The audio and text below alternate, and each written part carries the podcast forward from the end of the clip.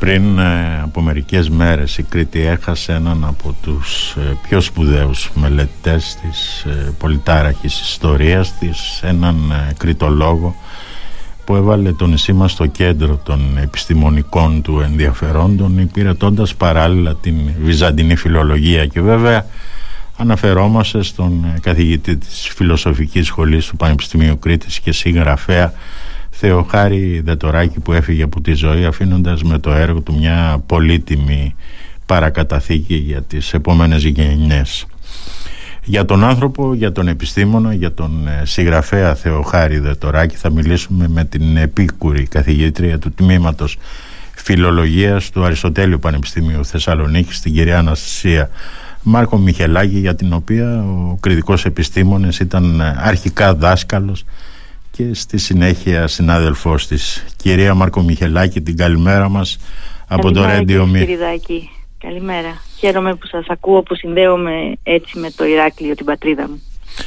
Πώς είναι εκεί η αλήθεια η Θεσσαλονίκη, πώς είναι ο καιρός της; Ηλιόλουστη είναι σήμερα με πολύ κρύο. Μάλιστα.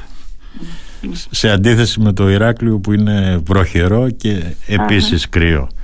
Ναι. Λοιπόν, από την έδρα ενός ε, δημοτικού σχολείου του ενός ορεινού χωριού των Χανίων καθηγητής στο Πανεπιστήμιο Κρήτης με μια στάση στο Καπετανάκιο Γυμνάσιο πότε γνωρίσατε τον ε, Θεοχάρη Δετοράκη; Ναι. φαντάζομαι τον γνωρίσατε ως φοιτήτρια Κοιτάξτε, τον γνωρίζαμε και οικογενειακός από ναι. το Ηράκλειο η μητέρα μου είχε υπάρξει συμφοιτήτριά του στην Παιδαγωγική Ακαδημία. Ήταν δηλαδή μια οικογένεια που μας ήταν γνωστή. Ναι. Συνδεόμαστε και με τα αδέλφια τους. Αλλά ε, ε προσωπικά τον γνώρισα το 1984 ε, ως δευτεροετής φοιτήτρια στο Πανεπιστήμιο. Ναι. Είχαμε, είχαμε και έχουν ακόμη στο Ρέθινο στο Πανεπιστήμιο Κρήτης ένα πολύ ωραίο θεσμό των σεμιναριακών εργασιών και είχα έτσι την ευλογία να πάρω ένα μάθημα τέτοιο μαζί του οπότε τον γνώρισα ως δάσκαλο και ως ε, ερευνητή ε, αμέσως από, από αυτή τη νεαρή ηλικία δηλαδή τα πρώτα βήματα των σπουδών μου. Και από εκεί και πέρα η σχέση μας ε, ήταν συνεχής μέχρι, μέχρι τώρα. Μέχρι τώρα που τον χάσαμε ναι και με την οικογένειά του, με τα παιδιά του, αλλά και με τον ίδιο πρωτίστως. Μάλιστα. Κυρία Μαρκομιχελάκη, ναι. ως καθηγητής, πώς ήταν ο Θεοχάρης Δατοράκης. Γράψατε ότι ναι. ήταν ένα δώρο στις ζωές ε, μαθητών και φοιτητων Ήταν ένα δώρο γιατί, κοιτάξτε, δεν είχε ε, κανένα από τα αρνητικά στοιχεία που καμιά φορά συναντούμε σε εμάς τους πανεπιστημιακούς καθηγητές. Δεν είχε έπαρση, δεν είχε εγωισμό. Ήταν η μέρημνά του να βοηθήσει τους φοιτητές και τις φοιτητριές του ε, να τους ε, μεταδώσει αυτά που ήξερε και να τους μάθει και μεθοδολογία, να τους μάθει τον τρόπο οι ίδιοι να ερευνούν. Ε, ε όταν μας έκανε αυτό το σεμιναριακό μάθημα που έπρεπε ο καθένας μας να γράψει μια εργασία έτσι, αυτή ήταν, αυτό θα ήταν το, ε, αποτέλεσμα του μαθήματος. Μας ε, καθοδηγούσε σε όλη τη διάρκεια του εξαμήνου μας έδινε τη βιβλιογραφία μας μάθαινε πού να τη βρούμε, πώς να ψάξουμε, πώς να γράψουμε. Και κοιτάξτε αυτό που, που δεν μπορεί να ξεχάσει κανείς είναι ότι ε, είχε αυτό το, το στοιχείο ας πούμε το, το να βοηθήσει όταν μου εξέδωσε αυτή την εργασία. Δηλαδή την εργασία που εγώ έγραψα στα 19 μου χρόνια ναι επειδή τη θεώρησε αξιολόγη, την έδωσε σε επιστημονικό περιοδικό να εκδοθεί. Δηλαδή αυτό ποιος πανεπιστημιακός δάσκαλος το κάνει εύκολα; Ε, καταλαβαίνετε τι εννοώ. Δηλαδή ναι. αυτό δεν το λέω σαν αυτοπροβολή, αλλά σαν προβολή της ποιότητας του ίδιου. Από αυτό δείχνει και πάρα πολλά, γιατί συνήθως ναι. δεν συμβαίνει κάτι τέτοιο με τους, mm ε, με τους καθηγητές ε, αυτό, ξέρετε, μας, μας, μας έδωσε ένα πρότυπο, δηλαδή συνειδητά ή ασυνείδητα ε, εγώ και φαντάζομαι και πολλοί άλλοι φοιτητές του ε, διδάσκοντας τον έχουμε στο μυαλό μας ακόμα και αν δεν τον φέρνουμε ως μορφή καταλαβαίνετε δηλαδή αυτό το να βοηθήσεις ε, τους φοιτητές το να τους διδάξεις σωστά να μάθουν να μην σε έχουν ανάγκη μετά να τους έχεις όμως μάθει πώς να μαθαίνουν. Αυτό, ε, αυτό μας το δίδαξε ναι και το, το κρατάω εγώ πολύ. Ο συνάδελφος πώς ήταν αλήθεια; Α, ήταν πάρα πολύ καλά γιατί ε, έτσι όπως πήγαινε ερχόμασταν και από το Ηράκλειο πολλές φορές συνταξιδεύαμε, με έπαιρνε ναι. το αυτοκίνητό του είχαμε την ευκαιρία να κάνουμε πολλές συζητήσεις στο δρόμο είχε με πάρα πολύ μεγάλη λεπτότητα αντιμετωπίσει ένα πρόβλημα, ας πούμε, μια, ένα, ζήτημα αντιγραφής που, που αντιμετωπίστηκε, που είχα σε ένα μάθημά μου με πόση κατανόηση και όπως έπρεπε το αντιμετώπισε. Αντιγραφής, τι δηλαδή, εννοείται αντιγραφής; Ε, δηλαδή είχα, είχαμε ένα, ε, πιάσανε παιδιά να αντιγράφουν σε ναι, δικό μου μάθημα. Έπρεπε να γίνει η ανορκητική εξέταση.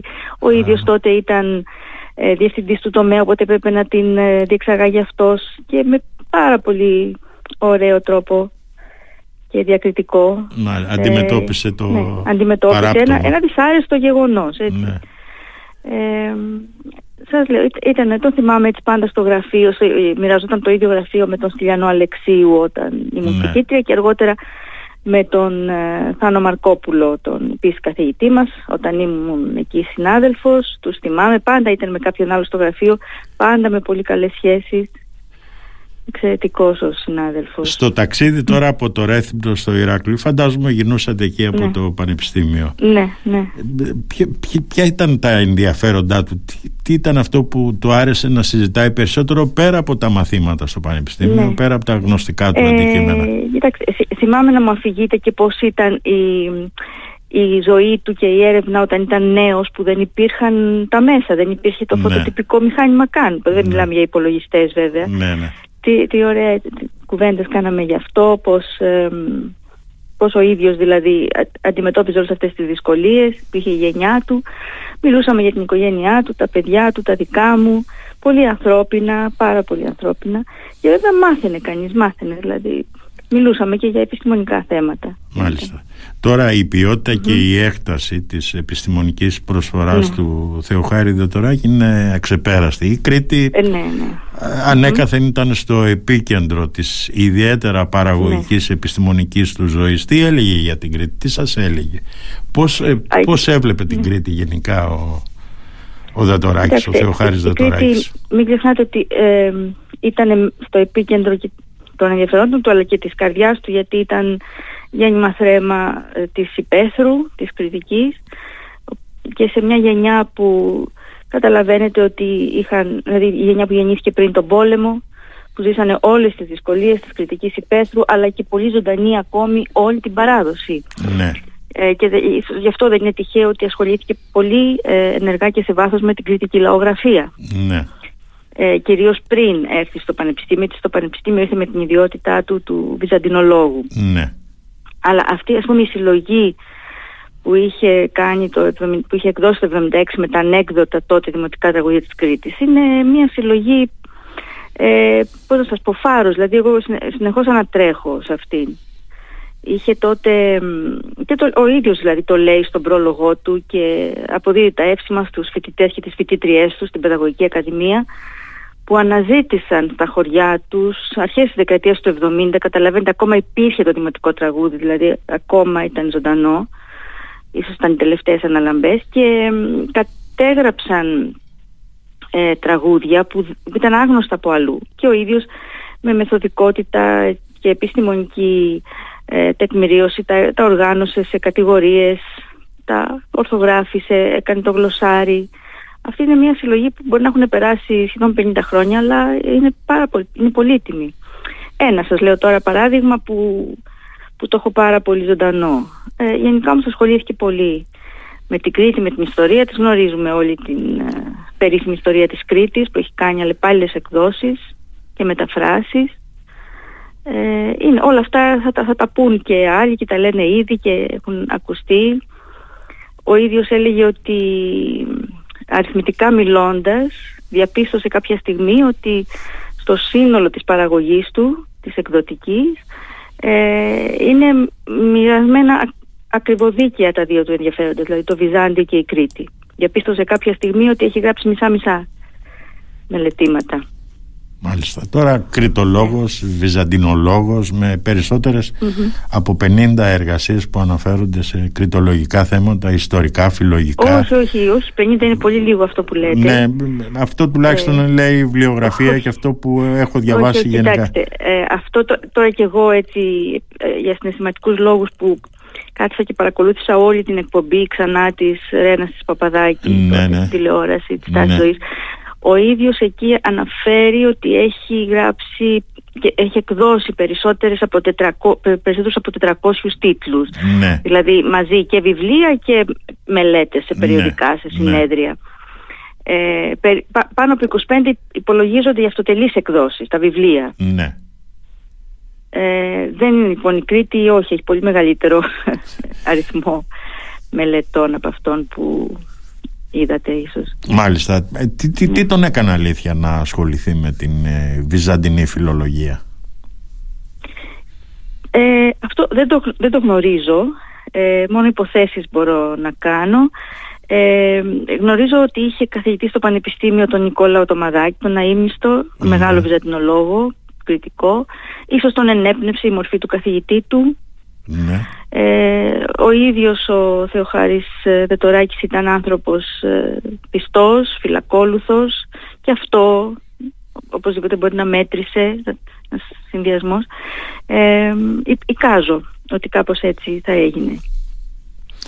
Δηλαδή μια καλή διδασκαλία που παρακολούθησε στο πανεπιστήμιο ένας δάσκαλος που τον τράβηξε όλα αυτά μαζί σας είχε πει ποτέ πόσο καιρό ξόδευσε, πόσες ώρες ε, μελέτης ξόδευσε για να εκδώσει την ε, ιστορία της Κρήτης και να γράψει αυτές τις 592 σελίδες; Όχι, όχι, δεν θυμάμαι το έχουμε συζητήσει αυτό. Ίσως να μην μπορούσε και ο ίδιος να το υπολογίσει γιατί μελετούσε πάρα πολύ, μελετούσε συγχρόνως και διάφορα αντικείμενα. Ε, πάντως για να είμαι ειλικρινής δεν το ξέρω. Ξέρω όμως ότι είχε μια καταπληκτική ανταπόκριση αυτό το βιβλίο και ότι έκανε πάρα πάρα πολλές εκδόσεις και, και ακόμη κάνει. Δηλαδή ακόμη το χρησιμοποιούν ε, σαν μια πρώτη επαφή με την ιστορία της Κρήτης και οι φοιτητές μας και η διδακτορική μας ε, ο κόσμος, το ευρύτερο κοινό. Είναι δηλαδή ένα σημείο αναφοράς, ένα σημείο από όπου αρχίζεις, μαθαίνεις το γενικό διάγραμμα της ιστορίας και μετά πας παρακάτω σε πιο βαθιά έρευνα.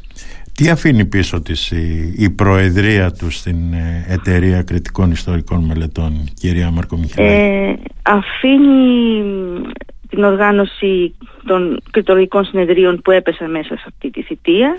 Ναι. Ε, πρέπει να ήταν τουλάχιστον δύο. Αφήνει μια πολύ καλή προσέγγιση των προβλημάτων που υπήρχαν γιατί υπήρχαν και, και οικονομικά προβλήματα θυμάμαι τότε ε, που πάντα υπάρχουν σε τέτοιου είδους εταιρείες. Ε, υπήρχαν προβλήματα ε, να, με το μεγάλο αριθμό έργων που ήθελε η εταιρεία να κάνει αλλά και πολύ καλή διάθεση και ε, έτσι θυμάμαι τώρα μου στη μορφή όπως καθόταν στο τραπέζι των, των συνεδριάσεων πάντα πάντα αυτό το νυφάλιο αυτό το ε, η καλή διάθεση να, τα, να, να λυθούν τα θέματα ή να επενέσει αυτούς που εργάζονταν. Δηλαδή αφήνει μια φωτισμένη δεσποτεία ας πούμε, ας το πούμε έτσι ε, με μια μεταφορική έκφραση από την ιστορία παρμένη. Μάλιστα. Τον είχατε δει ποτέ να έχει νευριάσει με κάτι; Ε, και να τον είχα δει κύριε Σπυριδάκη δεν το θυμάμαι τώρα.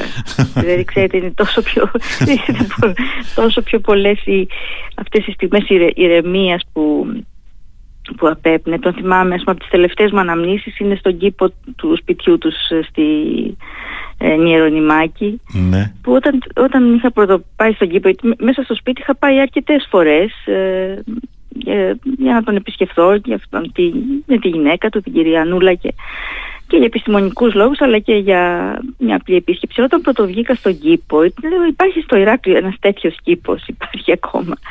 Ε, τόσο ωραία, τόσο απολάμβανε την, ε, την φύση εκεί, το περιβάλλον. Ε, του άρεσε πολύ να, να κουβεντιάζει έτσι εκεί έξω, να μεγαλώνει τα εγγόνια του εκεί. Ε, ήταν ένας πολύ στοργικός παππούς, πάρα πολύ. Είχε και την ε, ευλογία να έχει και τα πέντε εγγόνια του κοντά του. Ε, έτσι όπως έμεναν όλοι μαζί, δηλαδή σε, σε κοντινά σπίτια θέλω να πω. Ναι. έτσι πολύ ανθρώπινες στιγμές φέρνω στο, στο μυαλό μου. Πώς αντιδρούσε, ναι. Πώς αντιδρούσε στις ε, διακρίσεις και στα βραβεία, πώς, πώς αντιδρούσε γενικά στην αγάπη των ε, μαθητών και των ε, φοιτητών ναι. του; Την αγάπη την ανταπέδιδε σίγουρα. Ναι. ήταν σας λέω και το σπίτι του ανοιχτό και βιβλία μας χάριζε. αλλά αν με ρωτάτε αυτό το πώς, αντα, πώς αν, αντιμετώπιζε τις διακρίσεις, εγώ θα σας προτρέψω να δείτε το βίντεο, αυτό το ερασιτεχνικό βίντεο που έχω στην ανάρτηση ναι. από την, μια βράβευσή του απόδοση τιμής ήταν από τον ε, μακαριστό Αρχιεπίσκοπο Αυστραλίας Τηλιανό. Ναι. Ε, λοιπόν, στα πέντε λεπτά που κρατάει αυτό το, το βιντεάκι που είναι η αντιφώνηση του καθηγητή, θα τον δείτε ότι έχει συνέχεια τα μάτια στο πάτωμα. Ναι. Δηλαδή δεν τα σηκώνει, δεν, δεν έχει έπαρση, δεν έχει στυλ, δεν έχει υφάκι που λέει η νεολαία. Ναι.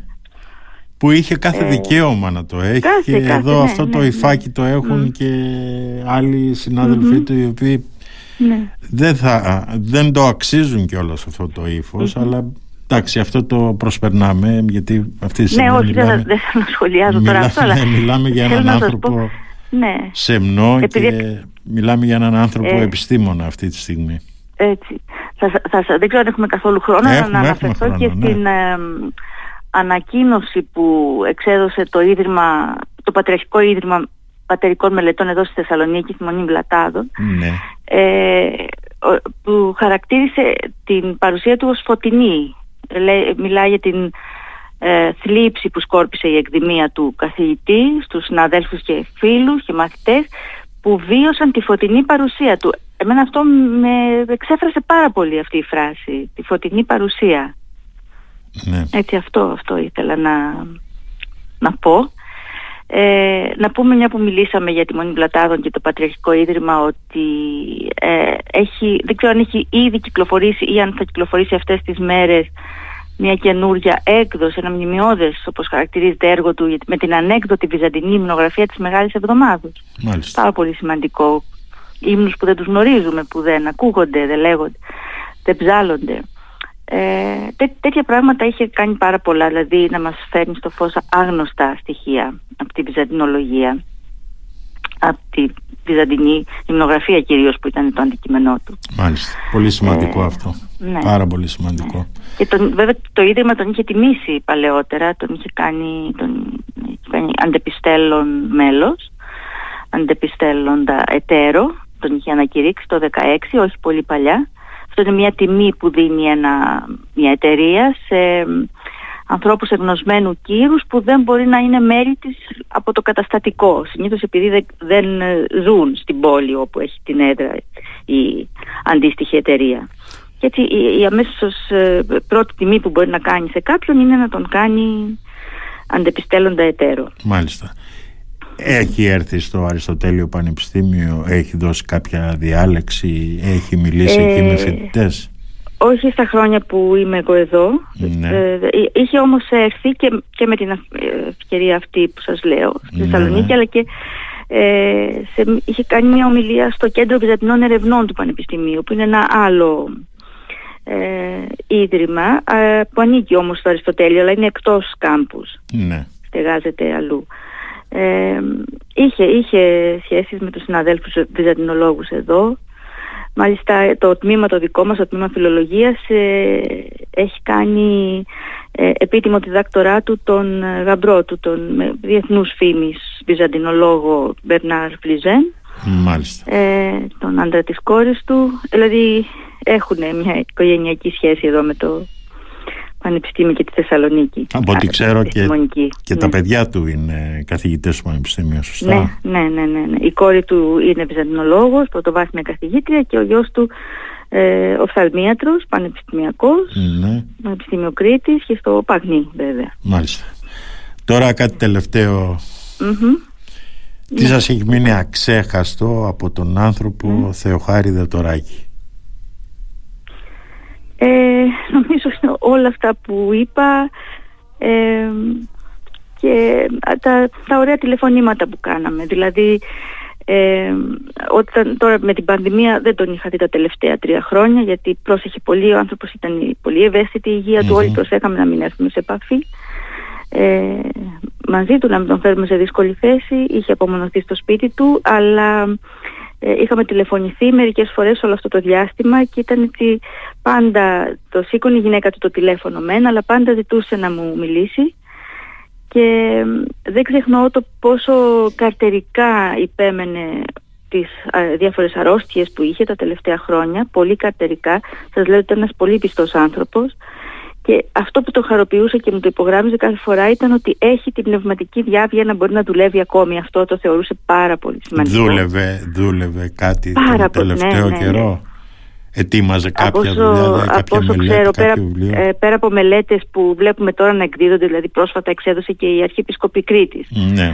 ένα βιβλίο του και αυτό στη Μονή Βλατάδων. Ε, είναι γνωστό ότι τα τελευταία δέκα τουλάχιστον χρόνια, αν όχι περισσότερα, Ναι. ε, ασχολείται με τη σύνταξη ενός λεξικού ολόκληρης της κριτικής διαλέκτου, του κριτικού ιδιώματος. Μάλιστα. Αυτό δεν προλάβαμε να το, να το δούμε ε, τυπωμένο από τον ίδιο. Ε, θέλω να πιστεύω και εύχομαι ότι η κόρη του Μαρίνα θα κάνει το καλύτερο δυνατό, όπως θα κάνει και για όλο το, το αρχείο βέβαια. Ναι, μάλιστα. Αναφέρομαι στη Μαρίνα γιατί είναι ε, ε, επίσης φιλόλογος, ζετνολόγος, έχει Σωστά. την ίδια ειδικότητα με τον πατέρα. Σωστά. της. Μμμ. Κυρία Μάρκο Μιχελάκη, να σας ευχαριστήσω πάρα πολύ για αυτή την ε, συζήτηση. Να είστε καλά κύριε Σπυριδάκη που θυμηθήκατε Φωτίσατε τον καθηγητή μας. Ναι. κάποιες καλές Μμ. στιγμές για έναν Μμμ. ε, ιδιαίτερα φωτισμένο άνθρωπο, τον Θεοχάρη Έτσι, Δετοράκη. έτσι. Τη φωτεινή παρουσία όπως είπαμε. Σωστά. Κυρία Μάρκο Μιχελάκη, την ε, καλημέρα μας από το Ηράκλειο στην ε, Θεσσαλονίκη και στο Αριστοτέλειο Πανεπιστήμιο. Να είστε καλά. Ευχαριστώ πολύ. Καλό μεσημέρι. Γεια σας, γεια σας.